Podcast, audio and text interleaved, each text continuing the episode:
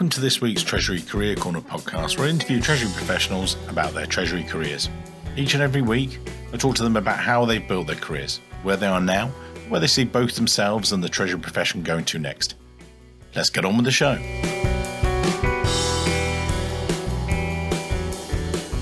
In this week's show, delighted to be joined by John McAnulty, the Group Treasurer at Richemont well, until recently, the group treasurer Richemont.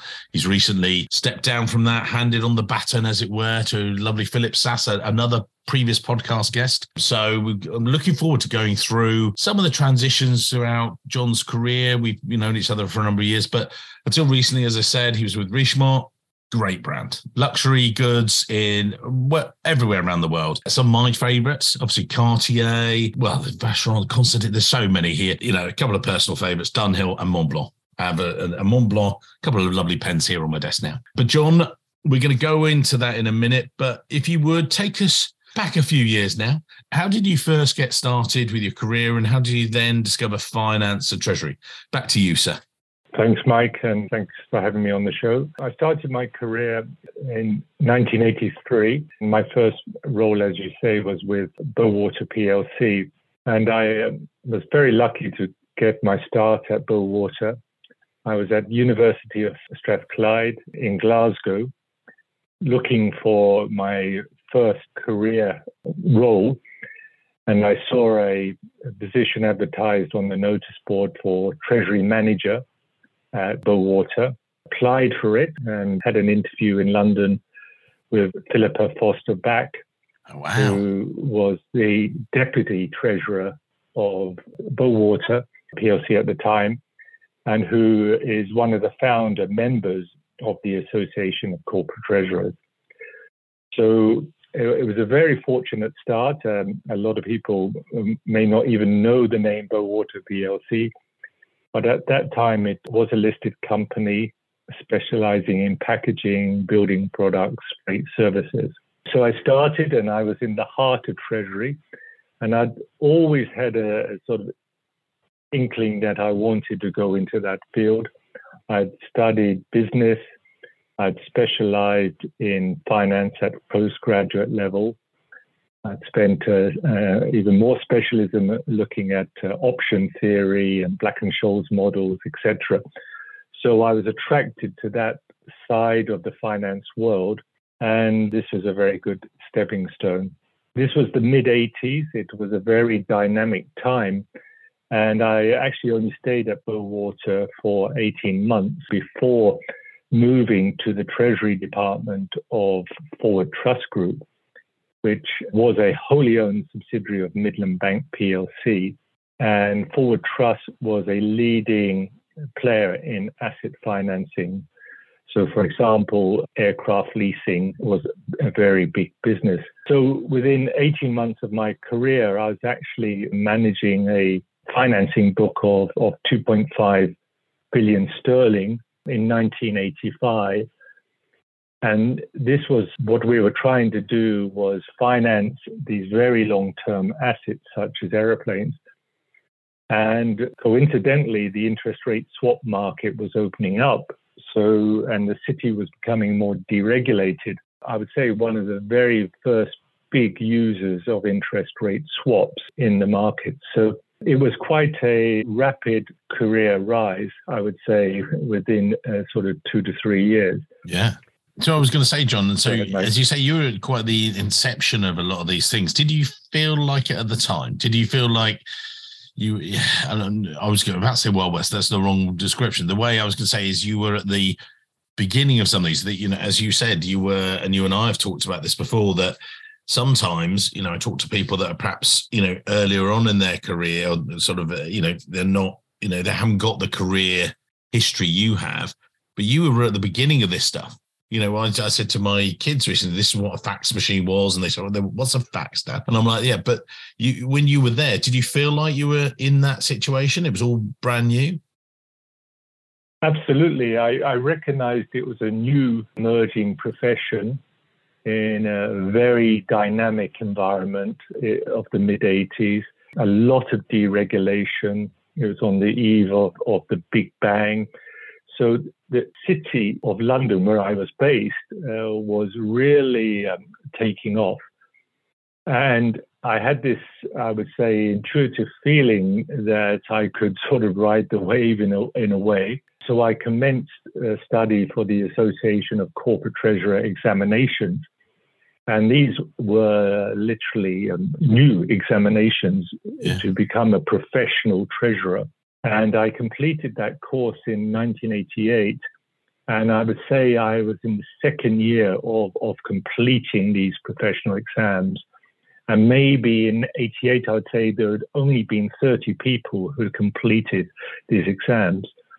So I was very fortunate. I was combining a new professional qualification, which was becoming in demand, a very thriving city environment, lots of new financial instruments, much bigger understanding, I would say, uh, first in domestic UK, but then internationally, the world of treasury was both in the financial sector and in the corporate sector was becoming extremely important. And I had, I would say, a number of breaks because after Forward Trust, I, I was fortunate enough to go to Midland Bank HQ in Poultry, head office right next to the Bank, of England. Yeah. So I couldn't be any more in in the heart of the city.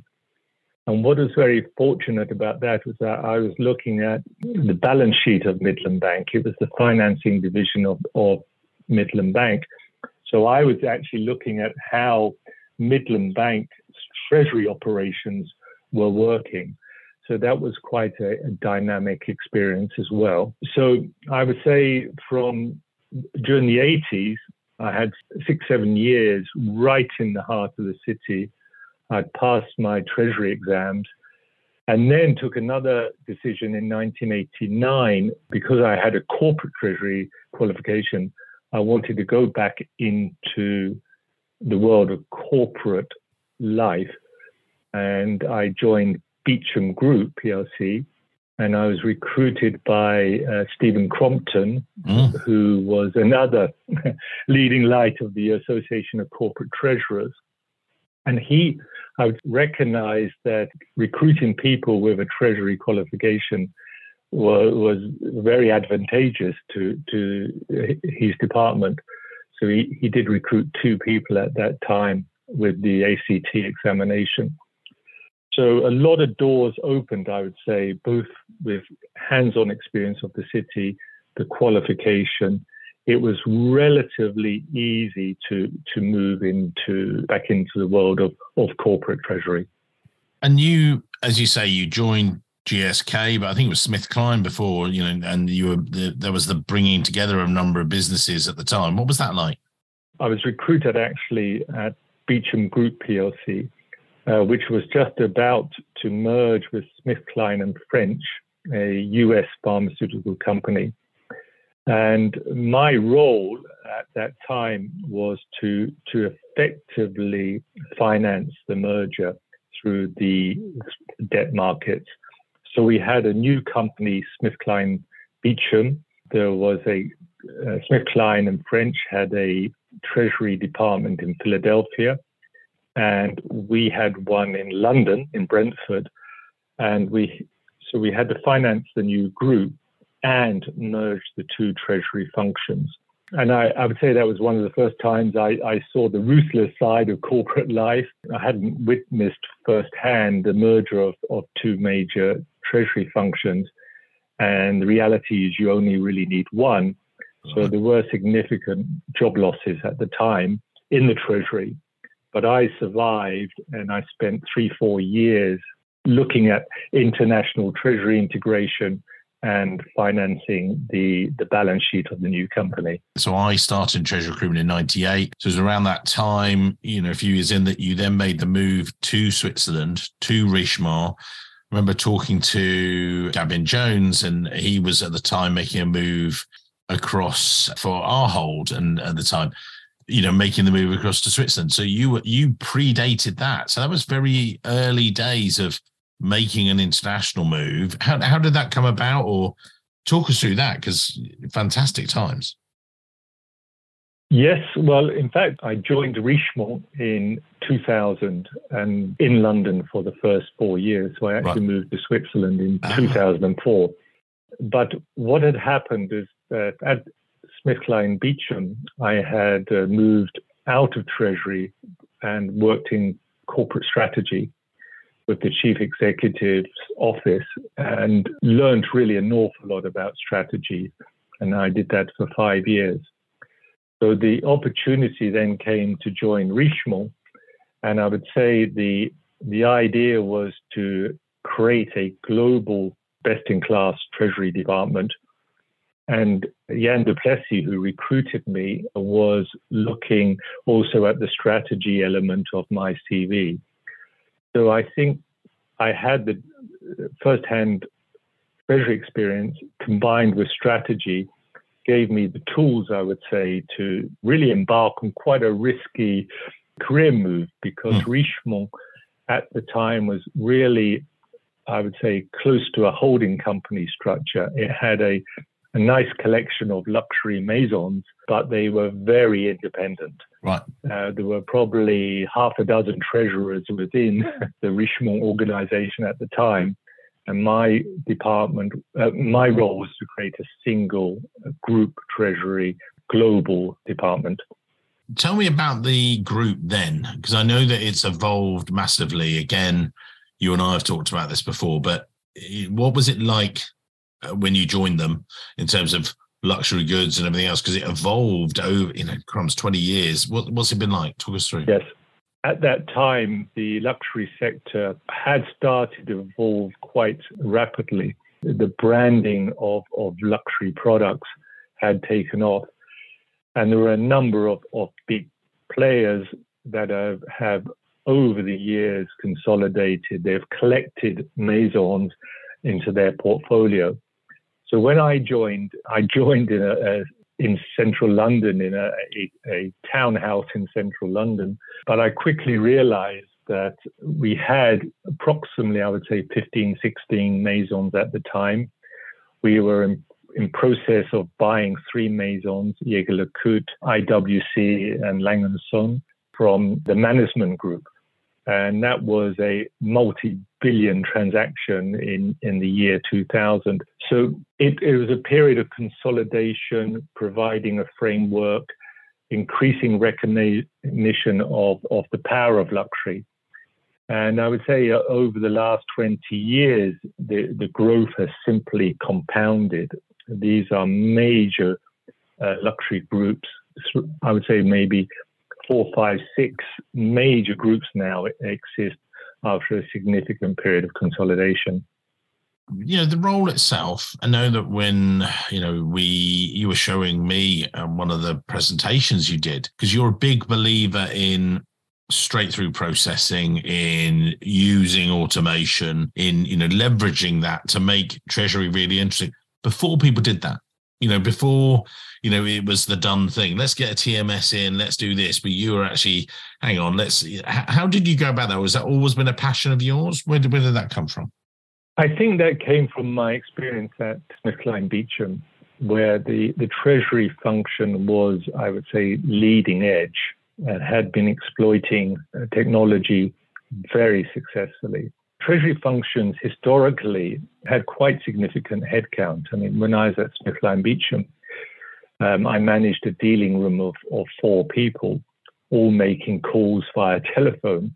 Mm-hmm. And now, as uh, most of the audience will know, uh, that resource doesn't exist. You basically do foreign exchange all via the internet through auction platforms. Everything was manual phone and telex, quite traditional environment, a lot of manual activities. And this is really the dawning of, of exploiting te- technology. So when I joined Richemont, the first step I had to do, because I was on my own, I had to recruit a team. And from 2000 to 2004, uh, maybe a bit later, 2006, we really worked with our operations to introduce best practice uh, treasury solutions. We we put in a global netting system. We put in a global cash pool system. We uh, started trading foreign exchange online, etc. We put in payment factories. It, so I think an awful lot of it was common sense in that these tools were becoming available. The technology was relatively straightforward to introduce. You just had to to manage the politics, I would say, of of having all these Maisons who had historically been very independent. We had to show the benefits of automating these processes to the Maison CFOs and the regional CFOs to get them on board to show the significant advantages of bringing this technology in. You say that, but go through a business case, or if you not in detail, but what I'm trying to get is the listeners now are going, oh, crumbs, I'm in that situation now. I think mm-hmm. we should do this now. You were doing it at inception. You were doing it when you know some of these were brand new technologies, so probably more of an uphill battle in a way. Going, guys, this is what you need to do. Because are, are you just going to them with the, right? These are the financial benefits. These are the time saving benefits. These are these. Or, or what? How did you present it to those guys? Because again, we want we do this as an advice podcast, if you like. So we have treasury professionals listening now, going, hang on, we've got the global treasurer of Richemont saying, just go to them well, hang on, he's the global treasurer. Yeah, we have to, we'll believe him. Yeah, that's great. John knows what he's doing. Or, you know, how did you sell that to them maybe at those days? Well, I, I would say it wasn't straightforward. I okay. think I probably entered uh, Richemont with quite a high level of naivety. I had been working in quite or very sophisticated multinational groups. And Richemont, as I say, was a, a collection of maisons which was embarking on a trying to create a matrix structure where you would have the maisons supported by global operations. Uh, treasury is one element of, of the trans, uh, transformation that was taking place. So uh, there were an awful lot of different processes to create shared. I mean, the word shared services is not always liked, but we were providing operational services to the maisons. Yeah. But it wasn't straightforward. So I remember very early on, you know, having to go to Geneva and meeting with up to 20 people in, in, uh, in meeting rooms of quite skeptical, I would say, CFOs of Maisons and having to explain to them the, the, the benefits of what we were trying to do. And I think that's where the strategy side of my career came into play. You keep the presentations relatively straightforward. You have to consult, you have to get buy in. I think you have to show the operational benefits and the financial benefits, but you do have to engage. And the idea that it was all smooth sailing is, I wouldn't want to give that. No, no. But I think what, what I've experienced over the years, if you provide a common sense argument to something, you know, I, we have very bright people around us in the you know in all our organizations and they will accept it. They won't accept it if they're being dogmatic but that's nearly a, a, an irrational action if you're going to bring significant benefits. Yeah. but there was a lot of consulting. I was very fortunate to uh, have recruited a, a, a good team around me who had already good experience of the group. So that helped. But there was a lot of diplomacy. It wasn't straightforward. I had the sponsorship. I think that's critically important. So I had the sponsorship of the group CFO. I had the sponsorship of the of the Richemont board. You simply wouldn't be able to embark on this sort of transformation without that sort of high level benefit uh, sponsorship. And in parallel, the, I think just to say, just to finish, the, the financial institutions were developing very powerful solutions that had never been seen before. I mean, this corresponded with the development of the internet. So you could go online uh, with a platform and and sell foreign exchange from anywhere in the world. You could simply go on, online, log in, and buy and sell foreign exchange. Whereas before, as I said, it was all done by telephone and paper confirmations, etc. All these processes were automated uh, by, I would say, very clever technology people in, in financial institutions.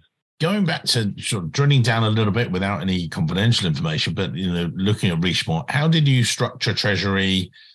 You know, and also you're, you know, luxury brands, you know, so you've got money awash. Surely you've just you you you want it, you get it. Uh, I'm joking, obviously. What was it like, yep. you know, with your treasury team, and you know, on a day to day basis, you know, and we've been through a pandemic, and what's it been like? Just reflecting on some of those things. What are the things you would try and share with your, you know, say we're saying we're sitting here having a coffee, you know, what what are the challenges you faced, or what have been the benefits of being, you know, working for a Richemont? Well, I think the Richemont has a very, very strong focus on on liquidity. It's it's got a reputation of, of having a very strong balance sheet, and that is a big advantage because you have the resources, but they are obviously very uh, tightly controlled. So I we didn't have to con- worry too much about financing, I would say, at that stage. So I could focus the energy with, with the team on operational improvement.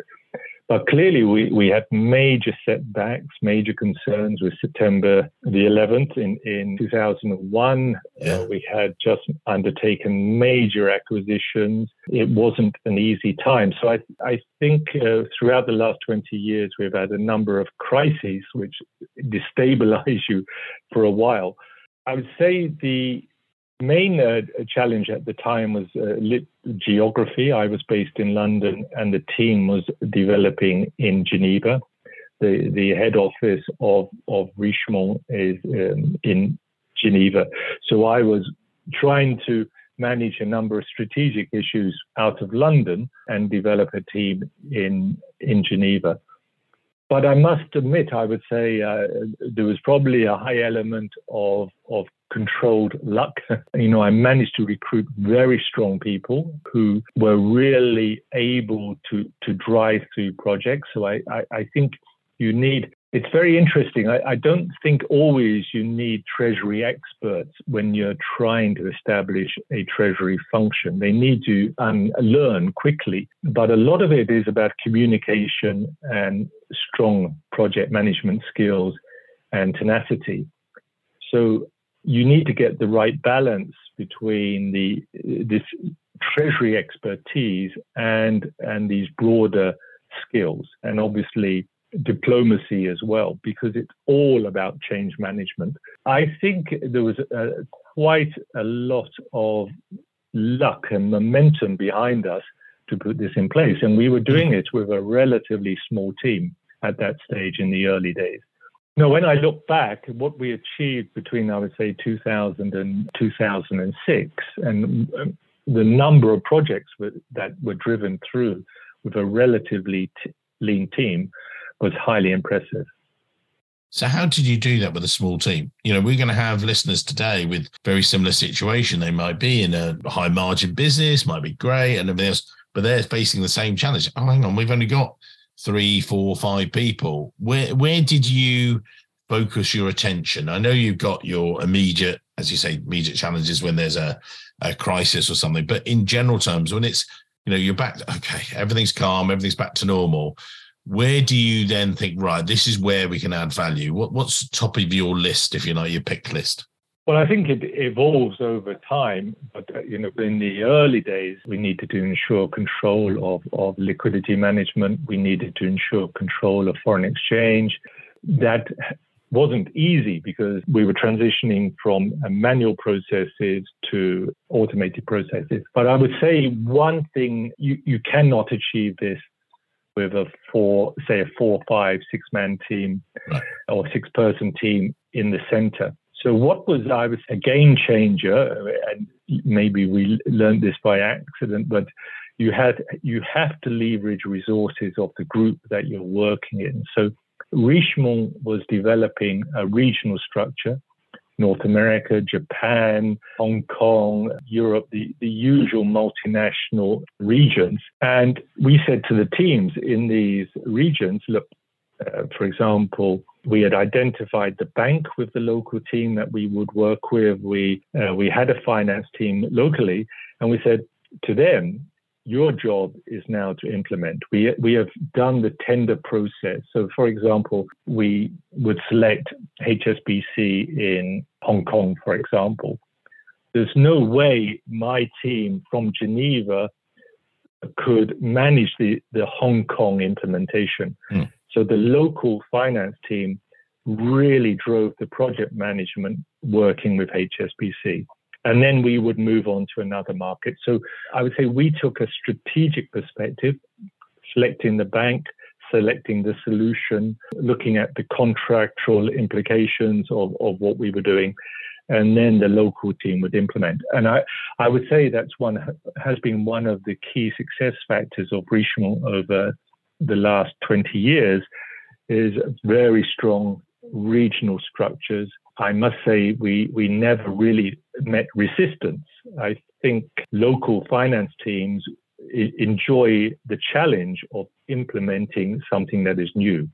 Yeah. Uh, and, and it worked very well. So I would say maybe secrets to success is optimize existing resources and delegate as much as possible, but don't abdicate. You still need to monitor the implementation. But I would say that uh, within, I would say, three years, four years, we had effectively put in, established quite sophisticated regional treasury structures into our into our major regions, and that's only possible with the high level support in those regions. We take a moment to reflect. You know, we're not that far off the end of the show, John. And as we look, you look back across this, and you know, maybe, you know, usually we use our closing comments, but actually, but we're not quite a closing comments. I was going to say, you know, when you're maybe someone comes to you now and they want some mentorship from you, a successful treasurer, and you're sitting there and you're sort of going through maybe some of your previous members of staff, and they're saying, look, what would you recommend I do? You know, what are, what are the tips you would give them not for the general world, but say more individually. If you're mentoring someone and you're reflecting on a very successful career, as you have had at Richemont, what would you say are the key things there? Well, I think anyone coming into the the profession or even uh, taking on a senior role or aspiring to a senior role really needs to, I would say, focus on on what the role of the function is within the organization that they're they're working for. So I don't think you can lead a successful treasury organization unless you have an intimate understanding of the organization. So you need curiosity. if you if you're sitting in the the I mean I've heard it said before, if you're sitting in the ivory tower trying to drive through these implementations, it won't succeed. So you need to get into the operations. And I always think about, I, in fact, the word treasury, I think, is, is becoming an outdated word. I think you have a multinational group, and most multinational groups have a physical supply chain, unless it's a pure technology group. But we t- talk about traditional multinationals that are manufacturing product, distributing product around the world every time there's a physical movement of product, there's financial transaction.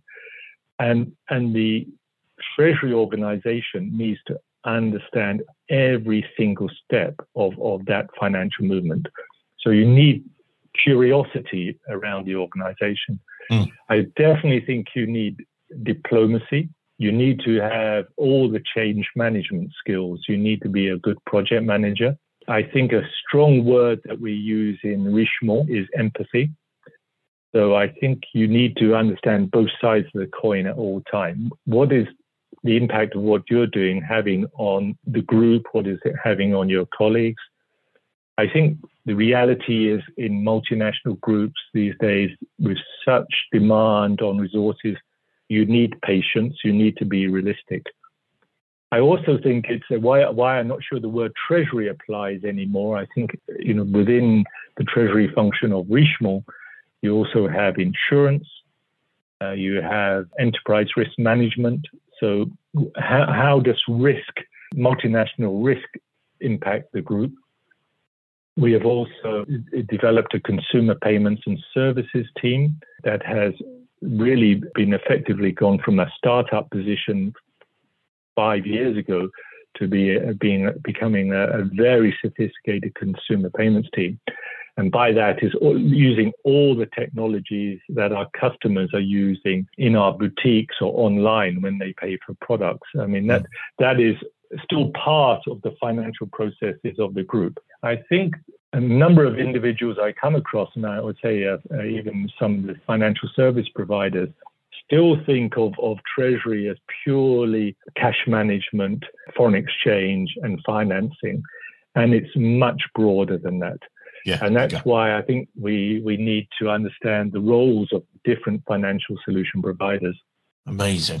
Now, so we are towards the end. As I say, we keep our podcast what used to be a typical commute for people for half an hour, 40 minutes. It's no longer that, but you know, we do keep exactly. that. Yeah. I mean, John, what, what are the takeaways? You know, and again, if we now focus these, you know, you talked about Treasury as a whole, which I think is great, but if we now look at someone listening today, they're in the early stages of their career thinking, right, how do I become, you know, become a, an assistant treasurer at GSK to then make the step to group treasurer? And also the other listeners will be more senior listeners. So, you know, maybe other treasurers. What's the sort of takeaways you would give to them? Again, if you reflect or, you know, you're talking to them maybe at a conference or something like that, and they say, oh, crumbs, what do you attribute your success for, you know, previously? What, what would you say? First of all, you have to really understand the role and how it sits within the organization. And I think one thing about the group treasurer role is that every time I've spoken to a group treasurer, and I, I know many, because the organizations are so different, their role is so different. So I, I think you do need sort of an, an empathy with, with the organization you're working for. You need to understand it very well. And I would say that one of the things is it's always better to be in a successful sector and a successful player in that sector than not. So I've had real privilege, I would say, and I've been very fortunate to, to work in the banking in, 80, in the 80s when things were booming. The 90s was a decade of pharmaceuticals, and you could say the last 20 years have been the decades of luxury. So, what are what are the sectors that will grow and allow your role to grow. So I think that that is quite important because if you're in a, a struggling organization, the role of treasurer it become can become more narrow because you're just trying to look at how do you finance that company that could be loss making, etc. So I was always very interested in being in high margin businesses. Uh, I thought businesses that could be very successful. So that maybe was a bit selfish in a way. I didn't want to work for organizations that were constantly on the on the brink of collapse. Yeah, no, I, um, I think it's good strategic so, treasury decision, surely, and career decision. Yes, exactly.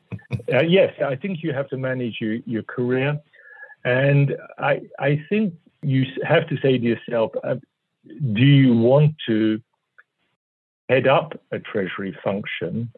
Because I think that the challenges for treasury professionals are: do you want to use treasury department as you know a three-year position and then take on a fi- another financial role or a commercial role in the group? That that is one option.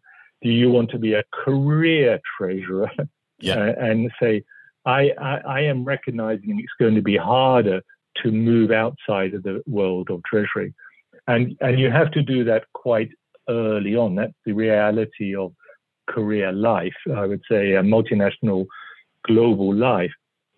People do get a bit defined.